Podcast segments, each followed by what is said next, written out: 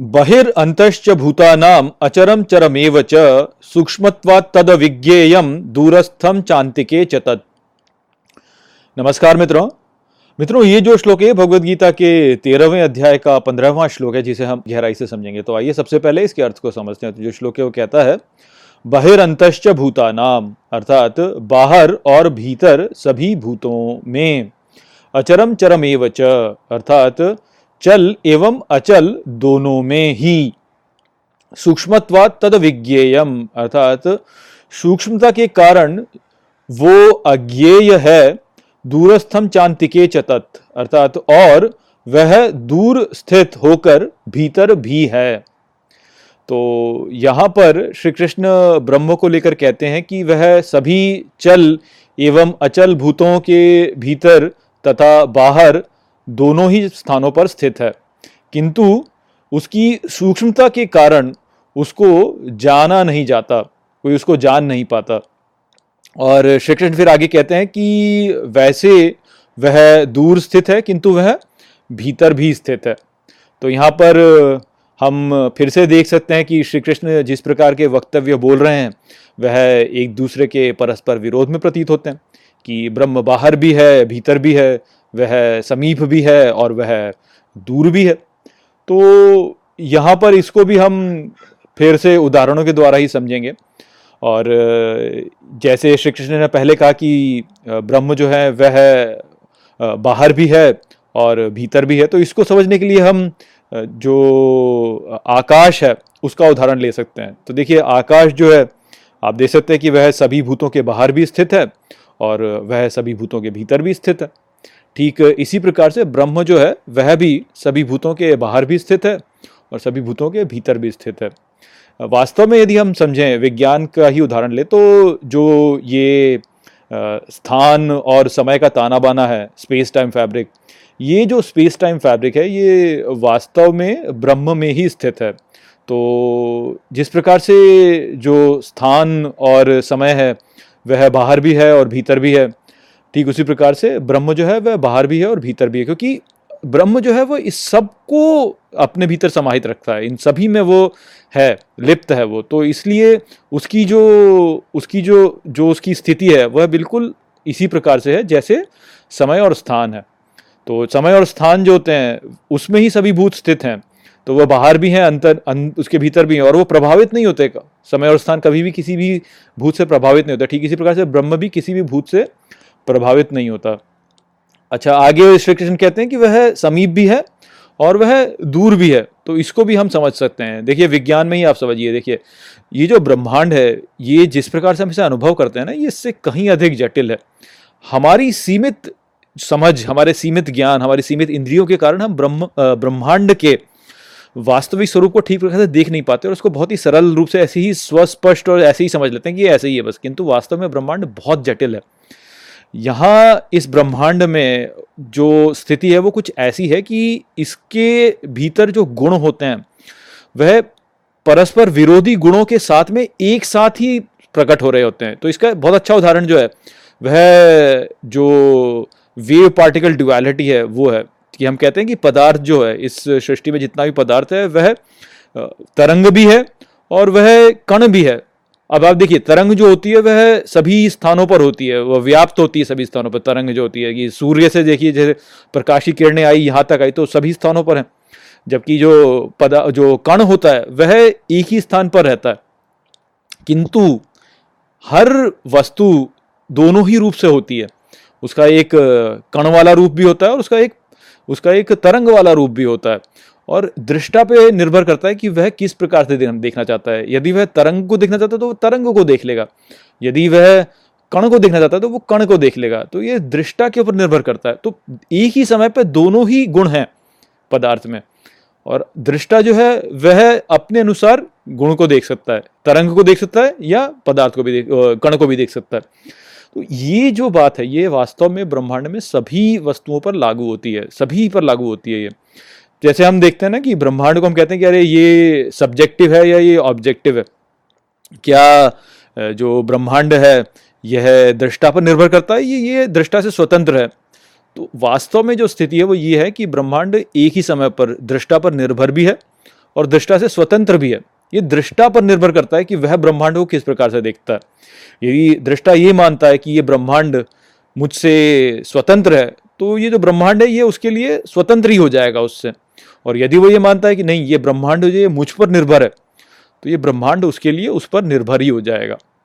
तो जो व्यक्ति ये बोलता है कि ये ब्रह्मांड मुझ पर निर्भर है, उसके लिए ब्रह्म समीप है, क्योंकि वह फिर ब्रह्म स्वरूप स्वयं ही है। और जो व्यक्ति ये बोलता है कि नहीं, ये ब्रह्मांड मुझसे स्वतंत्र है तो उसके लिए फिर ब्रह्म दूर हो जाता है। तो ये बात यहाँ पर श्री कृष्ण कह रहे हैं कि वो दूर होकर भी भीतर भी है। तो जो ये जानता है कि ये मेरे भीतर है और मुझ पर निर्भर है, उसके लिए उसके भीतर हो गया। जो ये मानता है कि नहीं, ये मुझसे स्वतंत्र है, मैं तो अहंकार हूँ, मैं तो मेरा शरीर हूँ, और यहाँ पे जो भी घटनाएँ हो रही हैं, अकस्मात रूप से हो रही हैं, कुछ भी इसमें ऐसा नहीं है जिसमें कुछ दिव्यता लिप्त है इसमें तो उसके लिए फिर ब्रह्म दूर हो जाएगा। तो ये देखने पर निर्भर करता है। जो दृष्टा ये मानता है कि ये जो ब्रह्म, ब्रह्मांड है, ये बस ऐसे ही है, बस अकस्मात रूप से उत्पन्न हो गया और इसमें कोई दिव्यता नहीं है तो उसके लिए फिर ये जो ब्रह्मांड है, उसमें कोई दिव्यता रहेगी नहीं। उसके लिए जो ब्रह्मांड है, ये बस ऐसे ही हो जाएगा फिर। और जो ये मानता है कि नहीं, ये जो ब्रह्मांड है, ये दिव्य है, ये एक दिव्य चेतना के द्वारा संचालित है और उसके ईश्वर की इच्छा शक्ति के द्वारा चल रहा है ये तो वो फिर सब जगह पे ईश्वर देखने लगेगा। उसको इस ब्रह्मांड में सभी जगहों पे ईश्वर दिखने लगेगा। तो उसके लिए ईश्वर समीप हो गया। और जो ये नहीं मानता, उसके लिए ईश्वर दूर हो गया। तो इसीलिए श्री कृष्ण बोले कि वो दूर भी है और समीप भी है। अविभक्तम च भूतेषु, विभक्तमिव च स्थितम। भूत भर्तृ च तच ज्ञेयम ग्रशिष्णु प्रभ विष्णु च। मित्रों, ये जो श्लोक है भगवत गीता के तेरहवें अध्याय का सोलहवां श्लोक है, जिसे हम गहराई से समझेंगे। तो आइए सबसे पहले इसके अर्थ को समझते हैं। तो जो श्लोक है, वो कहता है, अविभक्तम च भूतेषु अर्थात अविभाजित और भूतों में विभक्तम इव च स्थितम। अर्थात विभाजित जैसे स्थित और भूत भर्तृ च तजज्ञेयम अर्थात भूतों को भरने वाला और वह जानने योग्य ग्रसिष्णु प्रभ विष्णु च, अर्थात निगलने वाला और उत्पन्न करने वाला है। तो श्री कृष्ण यहाँ कहते हैं कि ब्रह्म अविभाजित है, किंतु वह भूतों में विभाजित जैसे स्थित है। और वह भूतों को भरने वाला है और जानने योग्य है। वह वो है जो सबको निगल लेता है और वह ही है जो कि सबको उत्पन्न भी करता है। तो फिर से आप देखिए यहाँ पे कि एक दूसरे के परस्पर विरोध में यहाँ पे वक्तव्य हमें देखने को मिलते हैं। तो आइए पुनः हम उदाहरणों के द्वारा ही समझते हैं। तो सबसे पहले श्री कृष्ण ने कहा कि वह वैसे तो अविभाजित है, किंतु वह भूतों में विभाजित जैसे प्रतीत होता है या विभाजित जैसे स्थित है। तो इसको आप ऐसे समझ लीजिए कि देखिए, जैसे आकाश है, वह एक रूप से देखा जाए तो अविभाजित है और एक ही है। किंतु आप अपने घर में देखिए, आप अलग अलग कमरे बना लेते हैं तो वो अलग अलग कमरे जो होते हैं, उसके रूप में देखा जाए तो वो विभाजित हो गया फिर। तो ऐसा ही है। अब आप उन कमरों को तोड़ दीजिए तो वह पुनः फिर एक हो जाएगा, पूरा जो आकाश है। तो ठीक इसी प्रकार से ब्रह्म जो है, वह भी वैसे तो अविभाजित है, किंतु वह सभी भूतों में स्थित होकर ऐसे विभाजित प्रतीत होता है। इस संसार में जो कुछ भी है, वह सभी ब्रह्म है, सभी इकाइयाँ ब्रह्म है, सभी वस्तुएँ ब्रह्म है, समय ब्रह्म है, आकाश ब्रह्म है, सब कुछ ब्रह्म है। किंतु विविधताएँ तो हैं, हमें प्रतीत होती हैं विविधताएँ। और जैसे कि हमने पिछले श्लोक में समझा था कि जिस प्रकार से दृष्टा देखेगा, उसको वैसा ही हो जाएगा। तो जो एकता दिखेगा, उसको एकता ही दिखेगी तो उसको अविभाजन ही दिखेगा, संपूर्ण सृष्टि एक ही दिखेगी, सब कुछ एक ही दिखेगा तो अविभाजन दिखेगा, ब्रह्म अविभाजित दिखेगा। किंतु जो विभाजन देखना चाहता है तो उसको विभाजन दिखेगा। सब में अलग अलग दिखेंगे अलग अलग लोग दिखेंगे, कोई अन्य, कोई और है, कोई और। है सारे हमारे प्रियजन हैं, ये वो है, कोई दूसरे देश का है, कोई इस देश का है, कोई एक जीव है, कोई दूसरा जीव है, कोई एक वस्तु है, कोई दूसरी वस्तु तो उसको विभाजन दिखेगा तो उस प्रकार से देखा जाए तो विभाजित भी है वो फिर। तो ऐसी ही स्थिति है वास्तव में। जैसा जो दिखेगा, उसको वैसा ही दिखेगा। जिसको अविभाजन देखना है, उसको अविभाजन दिखेगा। जिसको विभाजन देखना है, उसको विभाजन दिखेगा। वास्तव में हम सभी जुड़े हुए हैं। जो एकत्व दिखता है, उसको सब में एकत्व दिखेगा। उसको सब में एक ही प्रतीत होगा। तो ऐसा ही तो वो लोग होते हैं जो कि दूसरों की बात भी समझ जाते हैं, जिनको दूसरों की बात भी पता चल जाती है। तो वह, वही हैं जो कि सब में एकता देखते हैं। दूसरे की मनोस्थिति जो भान कर लेता है ठीक प्रकार से तो उसने एकता देख ली, उसको सब में एकत्व दिखाई दिया और जिसमें विभाजन हो उसको सब विभाजन दिखाई देगा, उसको समझ में नहीं आएगा। तो बस यही वाली स्थिति है। तो इसी प्रकार से वह वास्तव में अविभाजित है, किंतु विभाजित सा प्रतीत होता है। वह सभी को भरे हुए है। तो जो महाज्ञानी व्यक्ति होते हैं, वह तो दूसरे के मन की बात भी जान लेते हैं। क्यों जान लेते हैं? क्यों? क्योंकि वह ब्रह्म से जुड़े हुए हैं तो एकत्व है। एकत्व है, इसलिए उन्हें पता चल जाता है। जो एकत्व नहीं है, उसको नहीं पता चलता। तो यही बात है यहाँ पे। आप इसको कंप्यूटर गेम के द्वारा भी समझ सकते हैं। देखिए, जैसे कंप्यूटर गेम जो है, वह एक ही है वैसे तो। किंतु उसमें अलग अलग इकाइयाँ आपको दिखती हैं। तो अब अलग अलग इकाइयाँ उसमें हैं तो वो विभाजन हो गया। किंतु वास्तव में देखा जाए तो कंप्यूटर गेम एक ही है। और इसको और गहरे स्तर पर समझें तो आप इस प्रकार से समझ सकते हैं कि मान लीजिए एक कंप्यूटर प्रोग्रामर है जो कि गेम बनाता है। अब उसने, मान लीजिए कि अपने मन में एक गेम की कल्पना की तो वो जो कंप्यूटर गेम है, वो वास्तव में जो प्रोग्राम है, वो कंप्यूटर गेम ही बन गया। क्योंकि उसके मन में ही वो गेम है तो वो कंप्यूटर गेम तो वह प्रोग्रामर ही वो गेम बन गया। तो उस गेम में जो उसने अपने मन में उसकी कल्पना की है, उसमें जो कुछ भी है, वह वो प्रोग्रामर ही तो है। अब उसमें कोई नया, कोई उसने मान लीजिए कि कई अलग अलग प्रकार के पात्र उसके बारे में उसने उनकी कल्पना की तो वो सभी पात्र जो है वो वास्तव में तो वो प्रोग्रामर ही है। अब कोई पात्र जो है, वह यदि स्वयं को पात्र से सोचने लगे तो तब तो उसमें विभाजन दिखेगा। और यदि वह उस प्रोग्रामर के दृष्टिकोण से सोचे कि मैं तो प्रोग्रामर हूँ तो फिर उसमें वो एकत्व आ गया। तो बिल्कुल ऐसी स्थिति है कि वो अलग अलग जो उसमें पात्र हैं, वह तो जीव हो गए, और जो वो प्रोग्रामर है, वह ब्रह्म हो गया। तो ये उदाहरण के द्वारा आप समझ सकते हैं ऐसे। अब देखिए कि जितने भी उसमें जो पात्र होंगे, उनको प्रोग्रामर जो है अपनी इच्छा शक्ति से सामने ला सकता है। और अपनी इच्छा शक्ति से उन्हें हटा भी सकता है। तो ठीक इसी प्रकार से सब कुछ ब्रह्म से ही आता है और ब्रह्म में ही समा जाता है। ब्रह्म ही निगल लेता है, ब्रह्म से ही उत्पन्न होता है। तो जैसे प्रोग्रामर से अलग अलग पात्र उत्पन्न हुए और अलग अलग पात्र जो है वो नष्ट हो गए थे किसी प्रकार से ब्रह्म से अलग अलग जीव उत्पन्न होते हैं अलग अलग भूत उत्पन्न होते हैं। और फिर वह भूत जो होते हैं, वह उसी में समा जाते हैं। तो इसी प्रकार से ये जो संपूर्ण सृष्टि है, इसमें सभी में ब्रह्म स्थित है, जो सभी का स्रोत है और वह ही सभी का गंतव्य भी है। तो ये जो ज्ञान है कि केवल ब्रह्म ही है वास्तव में, वह ही है जो कि खेल रहा है। इस संपूर्ण इस संपूर्ण सृष्टि रूपी खेल को चलाने वाला वह ही है, वह ही है जो कि खेल रहा है। यह ही सर्वोच्च ज्ञान है। व्यक्ति यहाँ पे जो भी ज्ञान प्राप्त करता है, वह सभी ज्ञान वास्तव में अंत में व्यक्ति को इस ज्ञान तक लेके जाता है कि भाई सब कुछ ब्रह्म ही है। यहाँ पर जो भी गतिविधियाँ हो रही हैं, जो भी कार्य लोग कर रहे हैं, वो इसी ज्ञान को प्राप्त करने के लिए लोग कर रहे हैं, ताकि वह ब्रह्म के साथ में एक हो सके।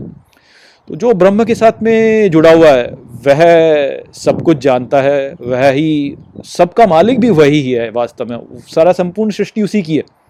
और जो ऐसे नहीं है जो कि पृथकता देखता है, जो कि विभाजन देखता है तो वह बस फिर केवल अपने अपने अहंकार से जुड़ा है, बस वहीं तक है उसका। तो अब वो कितना कर लेगा? ज्योतिषाम अपनी तज्ज्योतिष तमस परमुच्यते ज्ञानम ज्ञेयम ज्ञान गम्यम हृदय सर्वस्व विष्ठितम। मित्रों, ये जो श्लोक है भगवत गीता के तेरहवें अध्याय का सत्रहवां श्लोक है, जिसे हम गहराई से समझेंगे। तो आइए सबसे पहले इसके अर्थ को समझते हैं। तो जो श्लोक है, वो कहता है ज्योतिषाम अपनी तज्ज्योतिष अर्थात उसे ज्योतियों में ज्योति देने वाला तमसह परम उच्चते अर्थात अंधकार में परम कहते हैं। ज्ञानम ज्ञेयम ज्ञान गम्यम अर्थात ज्ञान ज्ञान की वस्तु, ज्ञान का गंतव्य हृदय सर्वस्व विष्ठितम, अर्थात सभी के हृदय में स्थित। तो श्री कृष्ण ने यहाँ ब्रह्म को सभी ज्योतियों को ज्योति प्रदान करने वाला कहा है, और साथ ही यह भी कहा है कि उसे परम अंधकार कहा जाता है। तो आप देख सकते हैं कि यहाँ पर फिर परस्पर एक दूसरे के विरोध में वक्तव्य बोले गए हैं। आगे श्री कृष्ण कहते हैं कि वह सभी प्राणियों के हृदय में स्थित ज्ञाता ज्ञान और ज्ञान का विषय तीनों है। तो आइए पहले तो पहले वक्तव्य को समझते हैं। तो श्री कृष्ण ने कहा कि वह ज्योतियों को ज्योति प्रदान करने वाला है, किंतु स्वयं परम अंधकार है। तो आप इसको इस प्रकार से समझिए। चलिए, हम लोग जो प्रोग्रामर वाला जो हमारा उदाहरण था, उसी को पुनः हम यहाँ पे उसका संदर्भ लेते हैं। तो हमने वो उदाहरण लिया था कि प्रोग्रामर जो है, उसने अपने मन में एक गेम का निर्माण किया है तो वह स्वयं ही क्योंकि कल्पना कर रहा है अपने मन में तो इसलिए वह ही वो गेम है और उसमें उपस्थित सब कुछ जो है वह वो प्रोग्रामर ही है। तो अब आप ही देखिए कि उस, जो गेम है, उसमें जितने भी पात्र होंगे, वो पात्र जो है वो वास्तव में तो फिर जो प्रोग्रामर है वह ही हुए और वो जो पात्र हैं, उन सभी को ज्ञान है, उन सब में कल्पना शक्ति है। तो वो जो भी उनके भीतर ज्ञान है या उनके भीतर जो भी कल्पना शक्ति है, वह प्रोग्रामर के द्वारा ही आ रही है। तो अब हम ये तो जानते हैं कि जो ज्योति है, उसको ज्ञान का प्रतीक माना गया क्योंकि जिस भी वस्तु को हम जानते हैं या उसके बारे में हम ज्ञान बटोरना चाहते हैं तो तब हम उस पर प्रकाश डालते हैं, उस पर ज्योति डालते हैं। तो ज्ञान जो भी उत्पन्न हो रहा है उस गेम में, उस प्रोग्रामर के मन के भीतर, वह वास्तव में उस प्रोग्रामर के द्वारा ही उत्पन्न हो रहा है। तो इस प्रकार से जो भी ज्योतियाँ उस गेम में हैं, उन सभी का स्रोत जो है, वह वो प्रोग्रामर ही है। किंतु वो प्रोग्रामर जो है, वह उस गेम में कहीं दिखता तो नहीं है। वो तो केवल स्रोत है सबका, किंतु दिखता कहीं नहीं है। और अंधकार जो होता है, वह अज्ञान के द्वारा माना गया कि जो अंधकार में है, उसका हमें ज्ञान नहीं है या वो हमें दिखता नहीं है। तो वो जो प्रोग्रामर है, वह वैसे तो परम अंधकार है उस उस गेम में। किंतु वह ही सभी ज्योतियों का स्रोत है। तो ठीक इसी प्रकार से इस ब्रह्मांड में भी ब्रह्म जो है वह सभी ज्योतियों का स्रोत है, क्योंकि उसी के द्वारा ज्ञान उत्पन्न होता है। सबका ज्ञान प्राप्त जो होता है, वह ब्रह्म के द्वारा ही होता है। ब्रह्म ही वह है जिसके द्वारा सब के भीतर कल्पना शक्ति या सबके भीतर ज्ञान इकट्ठा करने की शक्ति उत्पन्न होती है। तो इसलिए वो सभी ज्योतियों का स्रोत है। किंतु वह कहीं दिखता नहीं है इस सृष्टि में। तो इसी कारण से वह परम अंधकार है, क्योंकि वो कहीं नहीं दिखता। दिखेगा भी कैसे? क्योंकि वही तो स्रोत है। जो ज्ञाता है, वह ही तो स्रोत है। तो इस प्रकार से श्री कृष्ण ने यहाँ पे कहा कि वह ज्योतियों का स्रोत है, किंतु वह परम अंधकार है। फिर आगे उन्होंने ये कहा कि वो सभी में स्थित है और वह ज्ञाता भी है, वह ज्ञान भी है और वह ज्ञान का गंतव्य भी है, अर्थात ज्ञान का विषय भी है। तो अब आप इसको ऐसे ही समझ लीजिए कि जो प्रोग्रामर वाला ही उदाहरण है, कि जो प्रोग्रामर था मान लीजिए कि उसके प्रोग्राम में कोई एक पात्र है, अब वह पात्र जो है, वह ज्ञाता है एक प्रकार से देखा जाए तो वह पात्र किंतु वह तो उस प्रोग्रामर से ही उत्पन्न हुआ है तो वो प्रोग्रामर ही है वास्तव में। यानी प्रोग्रामर ही जो है, वो उस पात्र के द्वारा स्वयं को कल्पना करके ही तो उस गेम को फिर अनुभव कर रहा है तो वास्तव में तो वो पात्र जो है, वो प्रोग्रामर ही है। और जो ज्ञान वो उपयोग में ले रहा है, वो भी प्रोग्रामर ही है। क्योंकि जो ज्ञान उसमें उत्पन्न हो रहा है, वो भी प्रोग्रामर के द्वारा ही उत्पन्न हो रहा है। और जितनी भी वस्तुएँ वहाँ पर हैं, वो सभी वस्तुएँ भी वास्तव में वो प्रोग्रामर ही क्योंकि वो जो कल्पित प्रोग्राम वो जो ग्राम गेम है, वो कल्पित गेम में जो भी कुछ है, वो वास्तव में प्रोग्रामर ही है, क्योंकि उसी ने बनाया उसको। तो इसी प्रकार से आप इस ब्रह्मांड में भी आप देखेंगे कि जो जो भी ज्ञाता है, वो ज्ञाता वास्तव में ब्रह्म ही है। ब्रह्म उसके दृष्टिकोण से वहाँ पे देख रहा है। जो भी ज्ञान है वो भी ब्रह्म ही है। जो भी उसने ज्ञान प्राप्त किया, जो भी उसने जाना, उस ज्ञाता ने जाना या सभी ज्ञाताओं ने जो जाना तो वो ज्ञान जो है वो भी ब्रह्म ही है। और जो भी ज्ञान का विषय है चारों ओर जो भी हम अनुभव करते हैं, वो भी वास्तव में ब्रह्म ही है, क्योंकि वो भी ब्रह्म के द्वारा उत्पन्न हुआ है। तो इस प्रकार से ज्ञाता, ज्ञान और ज्ञान का विषय तीनों साथ में ब्रह्म ही है। तो इसी बात को यहाँ पे श्री कृष्ण ने कहा कि ब्रह्म जो है वो सभी के भीतर स्थित है और वह ही ज्ञान है, वह ही ज्ञान का विषय है और वह ही ज्ञान का गंतव्य अर्थात ज्ञाता है। तो तीनों ही वास्तव में वो ही है। इति क्षेत्रम तथा ज्ञानम ज्ञेयम च उक्तम समासतः मदभक्त एतद विज्ञाय मदभावाय उपपद्यते। मित्रों, ये जो श्लोक है भगवत गीता के तेरहवें अध्याय का अठारहवां श्लोक है, जिसे हम गहराई से समझेंगे। तो आइए सबसे पहले इसके अर्थ को समझते हैं। तो जो श्लोक है, वो कहता है, इति क्षेत्रम तथा ज्ञानम, अर्थात ऐसे क्षेत्र को तथा ज्ञान को। ज्ञेयम च उक्तम समासतः। अर्थात, और ज्ञान की वस्तु सभी को कहा। मद भक्त एतद विज्ञाय। अर्थात, मेरे भक्त ये जानकर। मद भावाय उपपद्यते। अर्थात, मेरे भाव को प्राप्त करते हैं। तो श्री कृष्ण यहाँ पर ब्रह्म के वर्णन का समापन कर रहे हैं। और वो ये समापन करते हैं ये कहकर कि इस प्रकार से मैंने क्षेत्र, ज्ञान और ज्ञान की वस्तु के विषय में कहा। श्री कृष्ण आगे कहते हैं कि मेरे भक्त ये जान करके मेरे भाव को प्राप्त करते हैं। तो श्री कृष्ण यहाँ पे यही कह रहे हैं कि जो व्यक्ति ज्ञान रखता है ब्रह्म के विषय में, जो ये जानता है कि सब कुछ ब्रह्म है, जो ये जानता है कि ब्रह्म ही ज्ञाता है, ज्ञान है और ज्ञान की वस्तु है वह श्री कृष्ण के भाव को प्राप्त करता है।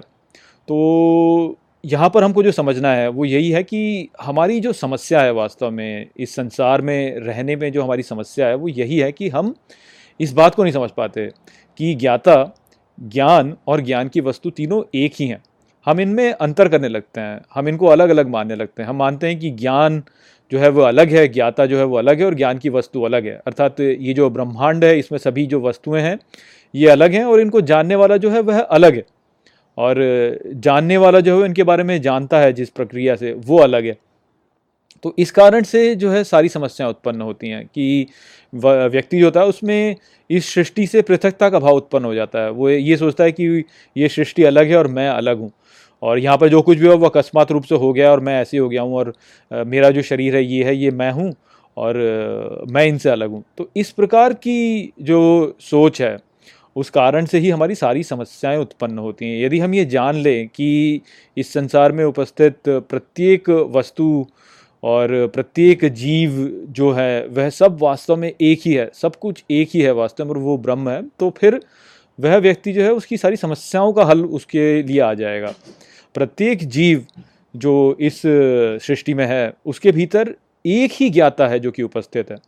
किंतु वो जो ज्ञाता होता है, वह प्रत्येक जीव के शरीर में प्रतिबिंबित होता है और शरीर से प्रतिबिंबित होकर के वह अहंकार को जन्म देता है और वह अहंकार से तादाद में करके जीव जो होता है, वह भ्रमित हो जाता है और अपने लिए सारी समस्याएँ उत्पन्न कर लेता है। वह यही सोचने लगता है कि ये सृष्टि अलग है और मैं अलग हूँ। और इस प्रकार से भ्रम उत्पन्न करके वो अपने अहंकार की वृद्धि का प्रयास करता है और अहंकार की वृद्धि वो कभी कर नहीं पाता इस कारण से कुंठित होता है और सारे जीवन वो समस्याएँ झेलता है। तो ये जो ज्ञान है कि सभी के भीतर उपस्थित जो ज्ञाता है, वो वास्तव में एक ही ज्ञाता है और वो जो ज्ञाता है, उसने ही इस सृष्टि का निर्माण किया है, उसी के भीतर ये संपूर्ण सृष्टि उपस्थित है और इस प्रकार से वो ज्ञाता और जो ज्ञान है और जो ज्ञान की वस्तु है वह सभी वास्तव में एक ही हैं और ये सभी कुछ प्रत्येक जीव के भीतर ही उपस्थित है, हम सभी के भीतर ये उपस्थित है। तो ये थोड़ा जटिल हो जाता है, इसको ऐसे समझ पाना, क्योंकि ये सीधे सीधे स्पष्ट ऐसे हमें दिखता नहीं है। जो स्पष्ट हमें दिखता है, वो ये दिखता है कि अच्छा मैं हूँ और ये संसार है, और इस संसार में मैं उत्पन्न हुआ हूँ संसार में सब कुछ अकस्मात रूप से उत्पन्न हो गया और बस मुझे जो है ऐसे ही चलना है आगे। इस प्रकार से व्यक्ति सोचने लगता है तो समस्याएँ उत्पन्न होती हैं। तो हम इस बात को भी पुनः उस प्रोग्रामर और उसके मन में जो उसने गेम कल्पित किया हुआ है, उसके द्वारा ही समझ सकते हैं। हालाँकि ये भी उदाहरण जो है पूर्ण रूप से नहीं बताता है इस स्थिति को, किंतु तब भी यही है जो कि हमारे लिए सबसे उत्तम उदाहरण है, जिसके द्वारा हम समझ सकते हैं। तो वही कि देखिए, वो जो प्रोग्रामर है, वो अपने मन में अपने गेम को बना रहा है तो उस गेम में उपस्थित बहुत सारे पात्र हैं। उन सभी पात्रों के भीतर जो ज्ञाता है, वो वास्तव में कौन है? जो मूल ज्ञाता है, वो प्रोग्रामर ही है। अब, मान लीजिए कि प्रोग्रामर एक क्षण के लिए केवल एक पात्र तक में के लिए सोचता है, मान लीजिए। यानी हम जब सोचते हैं तो हम ऐसी सोच सकते हैं ना। हम ऐसी सोच पाते हैं कि भाई एक, हम यदि कल्पना करेंगे कि अच्छा एक के दृष्टिकोण से ही सोच पाते हैं। हम कई दृष्टिकोणों से एक साथ नहीं सोच सकते। तो जब वो प्रोग्रामर जो है, वह किसी एक के दृष्टिकोण से सोचता है तो तब वो वही बन जाता है। मान लीजिए कि प्रोग्रामर के भीतर एक नायक है कोई। और वो केवल नायक के दृष्टिकोण से देख रहा है। तो वो तब नायक बन गया, नायक के रूप से सोच रहा है। अब मान लीजिए वो अपने स्वयं के मूल स्वरूप को भूल जाए और केवल नायक तक ही रख रख ले अपने आप को तो हमारी स्थिति वो वाली हो जाती है कि हम दूसरे को तो नहीं जान पाते हैं। दूसरे से के द्वारा जब ब्रह्म जिस प्रकार से दिख रहा है, उसको तो हम देखते नहीं, वो तो हम अनुभव नहीं करते। हम केवल प्रतिबिंब अपने भीतर ही देख पाते हैं और हम फिर उससे जोड़ने लगते हैं। तो यही स्थिति होती है कि जैसे वो प्रोग्रामर जो वो एक पात्र में घुस करके केवल उस पात्र के साथ में ही देखने लगे और बोले कि मैं बस यही पात्र हूँ, मैं ये प्रोग्रामर नहीं हूँ, मैं बस ये पात्र हूँ। तो इस प्रकार से जब सोचने लगता है व्यक्ति तो तब ये सारा भ्रम उत्पन्न होता है। ब्रह्म जो है वो सभी के भीतर स्थित है। वो एक ही है जो कि सभी के भीतर स्थित है। और हम जो है, अपने शरीर में हम केवल एक प्रतिबिंब, उसके प्रतिबिंब को अनुभव करके, उससे जोड़ करके जो है ना, हम इस संसार को देख रहे हैं। तो इस कारण से हमारे भीतर ये उत्पन्न हो रहा है, जो भी भ्रम उत्पन्न हो रहा है। तो श्री कृष्ण वही कहते हैं कि वो एक ही है जो कि सभी के भीतर उपस्थित है, वह ही ज्ञाता है, वह ही ज्ञान है और वह ही ज्ञान का विषय भी है। सभी कुछ उसी में उत्पन्न हुआ है। तो जो ये जान लेगा, वो फिर श्री कृष्ण के क्रिय भाव को प्राप्त कर लेगा, क्योंकि श्री कृष्ण ही तो है वो, ज्ञाता जो मूल ज्ञाता सभी के भीतर है। तो बस वही है जो कि, वही गुत्थी है जो कि हमको समझनी है। प्रकृतिम पुरुषम चैव विद्यनादि उभावपि विकारांश गुणांश चैव विद्धि प्रकृति संभवान।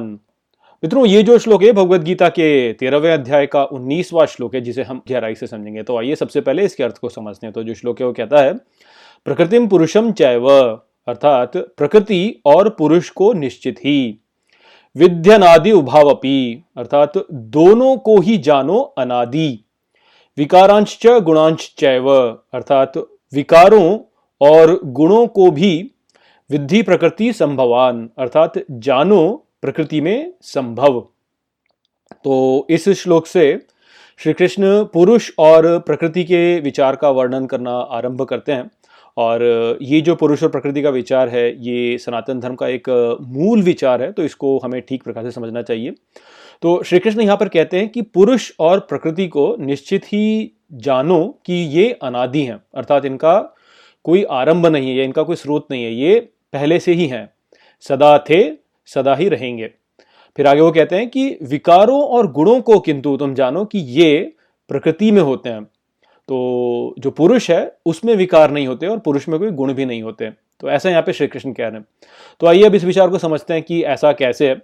तो ये जो पुरुष और प्रकृति का विचार है, ये वास्तव में दृष्टा और दृश्य का विचार है, जहाँ पर कि पुरुष जो है वह सभी के भीतर उपस्थित दिव्य दृष्टा को दर्शाता है।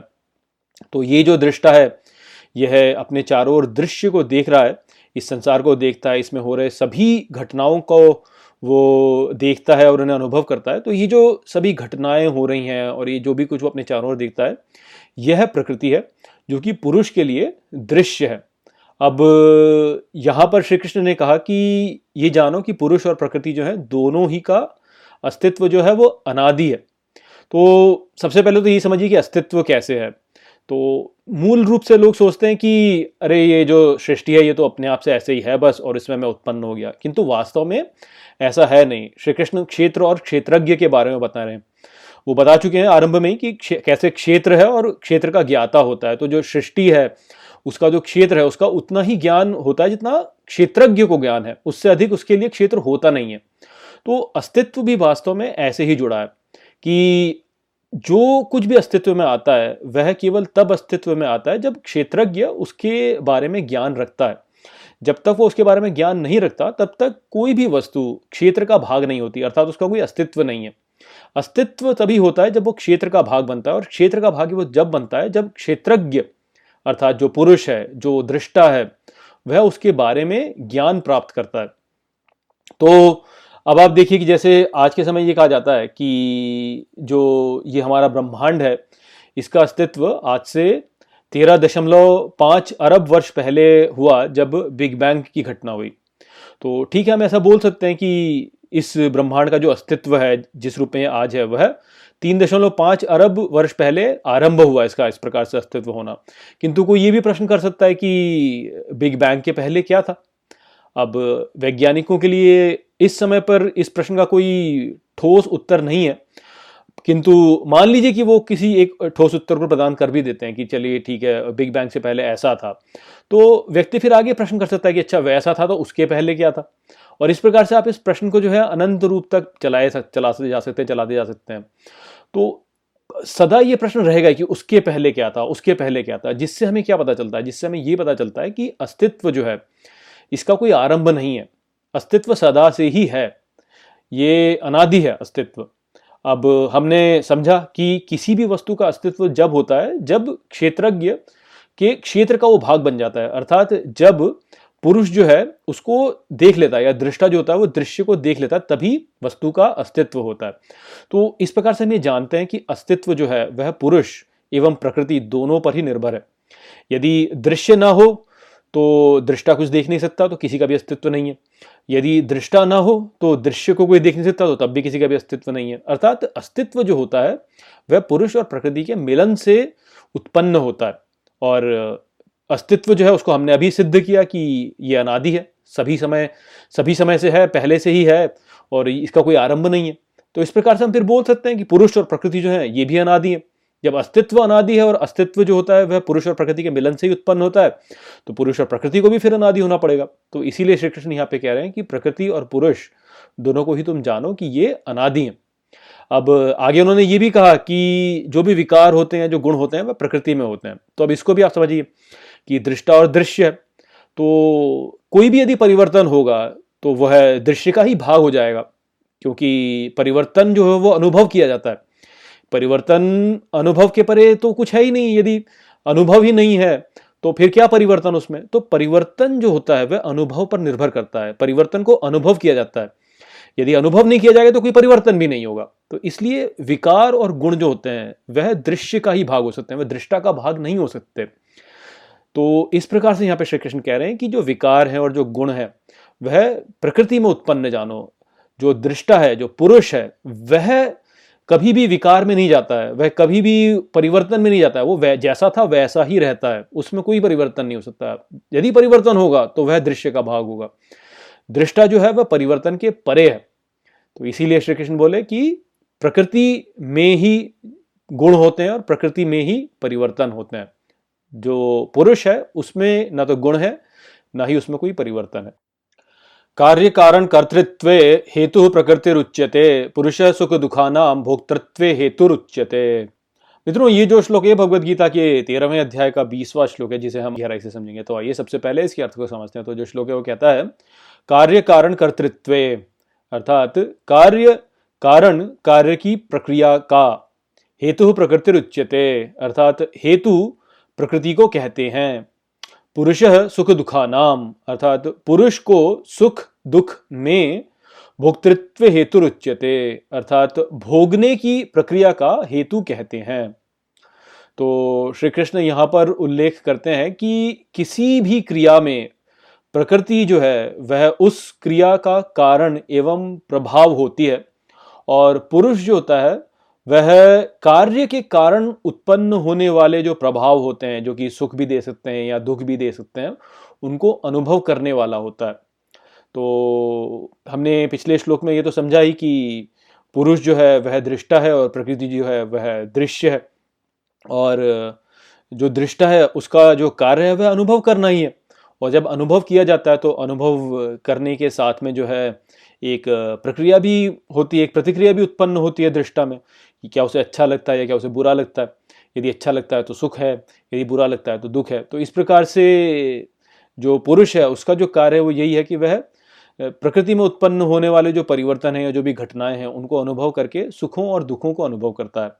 वहीं पर प्रकृति जो है, वह कार्य जो करती है, वह कारण और प्रभाव के द्वारा करती है। जिस भी प्रकार का कार्य होगा, वो कारण बनेगा, उस कारण का एक प्रभाव होगा और वह प्रभाव के अनुसार जो है, फिर आगे प्रक्रिया बढ़ेगी। तो जब पुरुष जो होता है, वह अपने कर्मों के अनुसार जो है, कारण को उत्पन्न करता है, जिससे कि प्रभाव उत्पन्न होते हैं। जो पुरुष के जो पिछले कर्म थे, वह आधार बनते हैं, जिसके द्वारा नई परिस्थिति उत्पन्न होती है पुरुष के लिए। तो जो उसका पिछला कर्म था, वह कारण बनता है। उस कारण का एक प्रभाव उत्पन्न होता है और उस प्रभाव को फिर पुरुष जो होता है, वो अनुभव करता है। और पुरुष ने जो भी अपने पिछले कार्य चुने थे, उसी के अनुसार प्रकृति जो है, वह पुरुष के लिए नई परिस्थितियों को उत्पन्न करती है।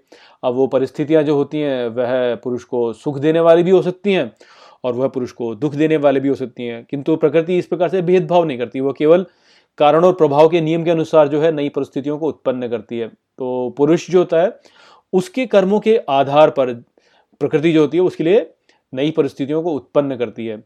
यदि पुरुष जो है, वह ठीक प्रकार से अपने कर्मों को चुनता है तो जो प्रभाव होता है, वह उसे सुख देता है और वह जीवन में आनंद लेता है।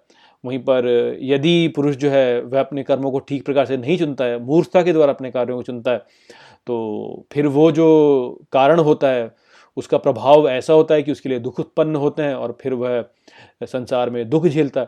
तो दोनों ही स्थितियों में सुख हो, चाहे दुख हो जो अनुभव करने वाला होता है, जो सुख और दुख को झेलता है, वह पुरुष ही होता है।